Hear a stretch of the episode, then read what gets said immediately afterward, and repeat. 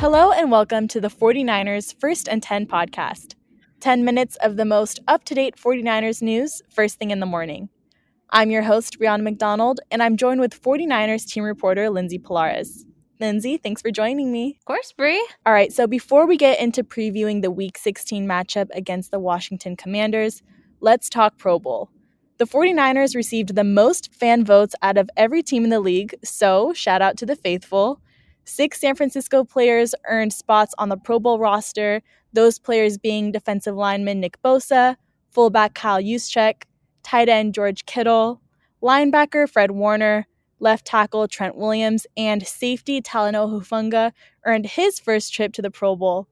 Additionally, offensive lineman Jake Brendel, kicker Robbie Gould, running back Christian McCaffrey, return specialist Ray-Ray McCloud, wide receiver Deebo Samuel, cornerback Charvarius Ward, and punter Mitch Wishnowski were selected as alternates. It's a long list of Niners we've got going this year. So, Lindsay, what was your first reaction to seeing the list of forty-niners who made the Pro Bowl? First of all, it is great to see six players uh, on that first team selection. And, of course, you're just happy for anybody that gets a Pro Bowl nod. I know that uh, I spoke to safety Talanoa Hufanga, um, who's just so excited. It was like one of his personal goals to get his first Pro Bowl. Um, so, obviously, a lot of excitement surrounding that. The rest of the players, um, the other five, not huge surprises there. Obviously, just huge contributors on this team. But I do want to say I think there is a name missing from this, and it is something we heard from head coach Kyle Shanahan as well.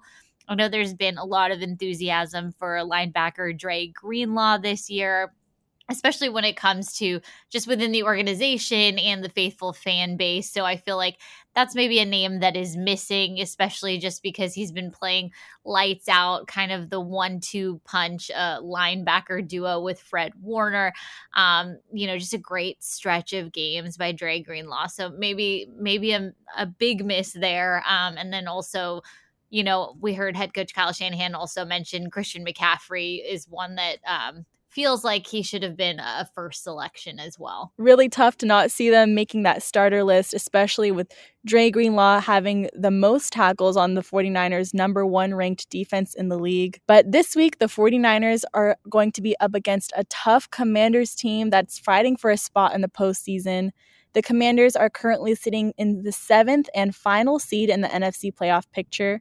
What should we expect from Washington come Saturday? I think we should expect a, a team that is playing for their lives, basically. You know, they want to be able to continue on in the postseason. And, you know, for them, a win is very critical. Obviously, on the forty-niners side now, it's just about playoff positioning. But um, definitely not a team to be underestimated. Uh, they're first in time of possession. They have an amazing top five defense. Um, so definitely a force to be reckoned with, not somebody that should be underestimated. And, you know, I, I know that the entire forty-niners team is not taking this next opponent lightly. Um, I think the mentality on the forty-niners side is, you know, um, don't take your foot off the gas because they want a very competitive home stretch of the season. We heard from head coach Kyle Shanahan on Tuesday and again yesterday. Here's what he had to say about competing against Washington. Um, anyone who plays defense as well as they do and commits to running the ball um, usually is recipe to be in the playoffs. Um, yeah, they're number one in the league in time of possession. Um, they're top four in yards, I think. They're top. They're third on third down. Um, they're top five in least amount of explosives. Um, I mean, they, they, they're a top five defense, and when you have that and you're able to stop the run um, without always having to play the run, uh, makes them real tough to go against. They don't give up big plays. They make everyone work for everything. And then on this other side of the ball, um, they're controlling that clock. So um, usually when they take care of the ball, they win. Shanahan mentioned it, and his team echoed it also. The Commanders are entering the contest with a very physical defense. They're ranked number four in the league, and their pass rush is what really stands out. With it being Brock Purdy's only third start this season, what does the forty-niners offense have to do to replicate the success that they've had over the past two games? You know, I think it comes down to making sure that Brock is well protected, especially against a pass rush that, like you said, has been very successful. Um, they are one of only two teams that have three or more players with seven or more sacks. Then also um, defensive lineman Chase Young is also back in the fold for this game. So little extra firepower on the Commanders pass rush. So definitely just want to make sure that Brock Purdy is protected in the pocket. Obviously, he uh, is working back from a rib and an oblique injury. Um, he didn't get an injury designation this week, so he's obviously trending in the right direction, but, uh, you know, you just want to protect your quarterback at all times. And then also, you know, I think if you want to replicate the success, you want to have a good game on the ground. And we saw Christian McCaffrey really take a bulk of the reps in Seattle. Probably going to see more of that. And Kyle Shanahan also hinted at the idea of Jordan Mason getting more reps earlier in the game. Um, we'll see how his hamstring tightness that we heard about today kind of plays into that. Um, but definitely, definitely lots to do in order to keep plugging away. Here's what offensive line and run game coordinator Chris Forster had to say about preparing the offense for the Commanders' aggressive defensive line.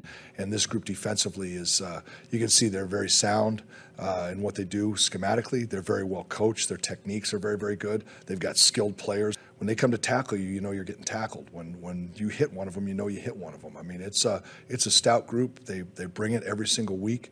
And they present a great challenge for our, us up front on the offensive line. On the other side of the ball, the 49ers defense has been preparing for a Commanders offense that's known for their run game, dominating in time of possession, and with their rookie running back, Brian Robinson Junior, having the hot hand in Washington's run game. How is the 49ers' number one defense going to match up against that? You know, I think for them, it is just keep doing what you're doing. Uh, the 49ers defense obviously top ranked right now, and they're holding opponents. Uh, their average is fifteen points allowed per game. Um, I was reading a stat that the Commanders are averaging just over eighteen points a game on offense. So it's going, they're going to be really, really tough to beat if they're holding Uh, the Commanders to that very low average as well. Um, so I think it's just about getting those big plays. And we've seen kind of the big playmakers on defense switch every game. You never know who it's going to be, who's going to come away with the forced fumble or the interception. Um, but obviously a matchup to watch is going to be the 49ers run defense, which is number one in the league, going against, like you said, a run game from the Commanders that is eleventh overall, and just making sure that Brian Robinson doesn't have a good day on Saturday. For the 49ers defense, the rich is only getting richer since Javon Kinlaw is expected to play on Saturday, and they'll also have the star power of Eric Armstead on the defensive line. So, Lindsay, what does the game statuses for those possibly injured players look like going into Saturday's game? We have cornerback Charvarius Ward, who is on the last steps of his concussion protocol. Kyle Shanahan said that they would have more clarity on his status later today, which is Friday. Uh, additionally, we have Ambry Thomas, questionable with an ankle injury. Kerry Hyder Junior, a defensive lineman, also questionable with an ankle injury. And defensive back Tarvarius Moore dealing with an, an illness and a knee injury. Someone to look out for there. And then new to the injury report, like I mentioned earlier, was rookie running back Jordan Mason. Uh, they described his issue as just some hamstring tightness that happened during Wednesday's practice. He didn't close out the workout, um, and they were just being safe today. So I think that those are going to be uh, just injuries that you keep a lookout for, and the team will have more clarity as we get into the weekend. Thank you for those updates. Well, with the 49ers playing on Christmas Eve this Saturday, some of the 49ers members shared their favorite holiday traditions and Christmas songs. Here's what they had to say. I would say Silver Bells is my favorite song um, by, who's that, Dean Martin.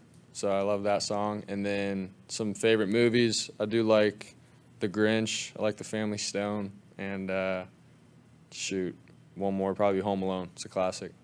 Favorite Christmas song be uh, Silent Night by The Temptations, and favorite Christmas tradition, uh, I would say it's when I was younger, like my family always would we have a huge gathering on Christmas Eve, and everyone would just always exchange gifts. It was a matter of giving and everybody just being thankful for what they had, and it was just a really cool time for the family to get together. And I think that's what, you know, Christmas, it turns it's all about, just family, being around each other. Probably uh, me reading the night before Christmas. I always do that the, the night before.